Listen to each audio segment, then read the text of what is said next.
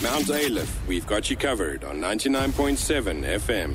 Feel good music. 14 minutes to 5 on Radio 2000, and we're speaking to the Transport Education Training Authority because they are launching their reconstruction and recovery program. The program seeks to use the transport sector to address youth unemployment in the country, and we have to speak to our Sabelo Mbuku, who is the head of marketing and communications at the Transport Education Training Authority. Hello, Sabelo, kunjani? Well, thank you so much uh, for joining us today. Maybe, firstly, Sabelo, if you could please try to briefly explain who the Transport Education Authority is and what your mandate could be. Thank you so much, Nati, and thank you to the listeners of Radio 2000. Transport uh, SETA, which is TETA in short, Transport Education Training Authority, is one of the 21 SETAs that we have in the country. Mm. And these SETAs are mandated then to facilitate skills development and training in specific sectors. So ours is specific to transport. So in a nutshell, that is who we are. So, so take us through the program, Sabelo. It sounds so exciting.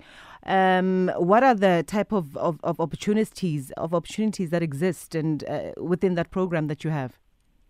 Yeah, basically what we are doing is we looked at at the last mile uh, project uh, where opportunities are available for young people to venture into small businesses, startups that would give them access to the delivery services Mm. um, that that we have seen growing, um, you know, in, in, in, in numbers in the country, wherein they, they would be trained by TETA um, and then SETA to ensure that they are then able to access this market that is predominantly uh, uh, used by uh, other people other than those that are from South Africa. So we are addressing that and to- make sure that there is a pool that can close that gap. Now, what is critical is that with the training in itself and in partnership with SETA, we, we are looking at 1,200 young people, Okay. 400 in Gauteng, 400 in KZN, and 400 in the Western Cape. And these are the provinces that are dominant in terms of these opportunities. If you look at different outlets that are in the e-commerce business. So we looked at these uh, perhaps to start the project. Then when the appetite grows, then obviously we will then leverage other provinces. Now, over and above this, we are looking at a project called Empower Youth. Mm. So Empower Youth, um, like now, I'm actually in Giyani as we speak. Tomorrow we are starting this program wherein about 1,500 young people will be introduced to various opportunities. We've invited different stakeholders that have specific opportunities, whether it be in agriculture or mining, but TETA is saying we are then the center of focus.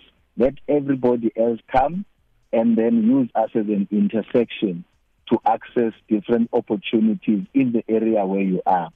So that is the project now that we are running, which is going to assist young people from this province, about 1,500 that we are targeting in the next three days, starting from tomorrow, tomorrow until the 29th. Then from there, Cisnati, Mm. we are moving to Zululand. Um, Zululand is in KwaZulu Natal. So there, we are going to target 1,500 young people as well within the same same program Mm. to ensure that young people get access to these opportunities, uh, whether it be post-school opportunities that they will be available for them, small businesses, and those that are interested then in either learnerships or internships that would be available at the time. So we are we are really doing our best, Nati, to ensure that unemployment in the country, uh, you know, has a voice from us.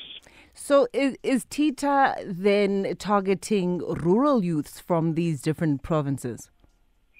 Because Giyani is is is is rural. Yeah. That is why we are here, and Zululand is also rural. And then when we move to Northwest, we are also targeting the rural areas because we want to spread our wings and make sure that every child in South Africa, every young person in South Africa has an opportunity. Okay. So, how will the project unfold? Um, basically, what we are doing, we are trying to use uh, predominantly our digital marketing platforms, like your social media platforms, Mm. to ensure that young people gain quicker access to these. So, if they can follow the Transport Education Training Authority, then they will be able to link up with the website where they can register for opportunities because some of the programs you can come in and attend physically and then those that would have registered would then be able to reach us when we stream um, on, on, on various platforms. All right. So, I, I won't ask you. So, is, is there any plan to make this project national? Because you mentioned Limpopo, you mentioned Zululand, and you mentioned uh, Northwest. Northwest. Yes, there is there is hope because we are launching this program. It started in Gauteng Okay. um, around May June, so now we are in province number two, then number three, number four. Obviously, as funds and we get partners to assist us drive this, we are going to roll it out throughout the the, the country, and hopefully it will be something that we'll continue to do annually. All right. So, how long will these opportunities be available for uh, Butsabelo? Is the program planned for, for long term? And Sisnati opportunities they will vary. For instance, for young people that venture into the last mile project, Mm. where they will be trained uh, as motorbikes, uh, uh, delivery service personnel, so that means it's a business that can last for as long as there's business opportunity in the e-commerce space.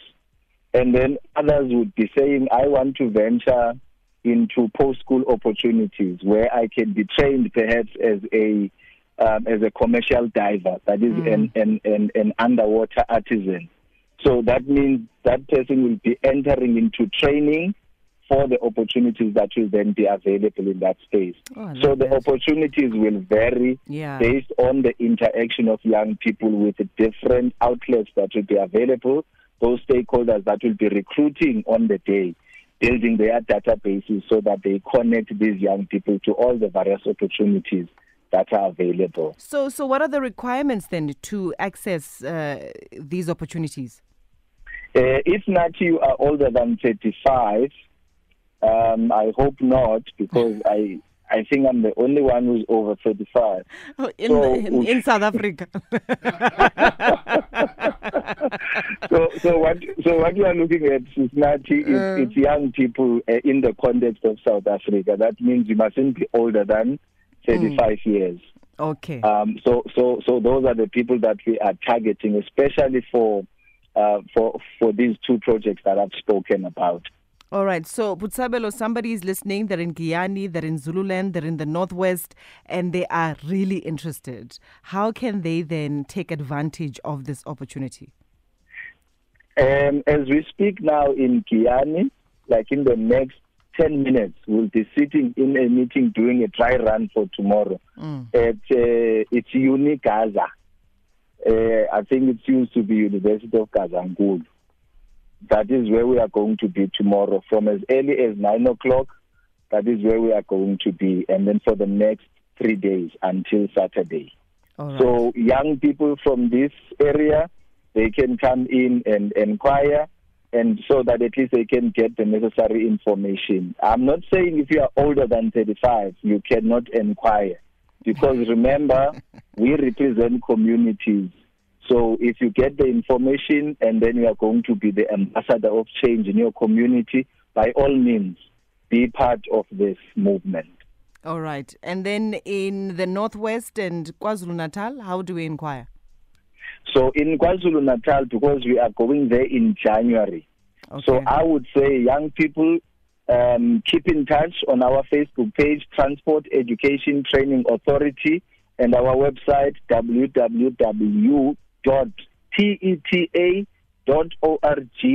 www.teta.org.za.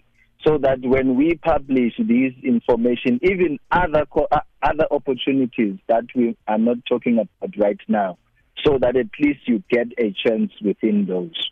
All right. Butsabelo, thank you so much for your time and all the best in Giyani. Thank you so much, Sisnati, for the opportunity and the whole community of Radio 2000. Peter says thank you. Thank you so much. That's uh, Sabelo Mbuku. Sabelo Mbuku is the head of marketing and communications at TETA. TETA is the Transport Education Training Authority. They are launching their reconstruction and recovery program. The program seeks to use the transport sector to address youth unemployment in the country. They are currently in Giyani. If you want to access these opportunities, maybe keep an eye on their Facebook page. Their Facebook page is simply the Transport Education Training Authority. 0860 002479. 0860 002479.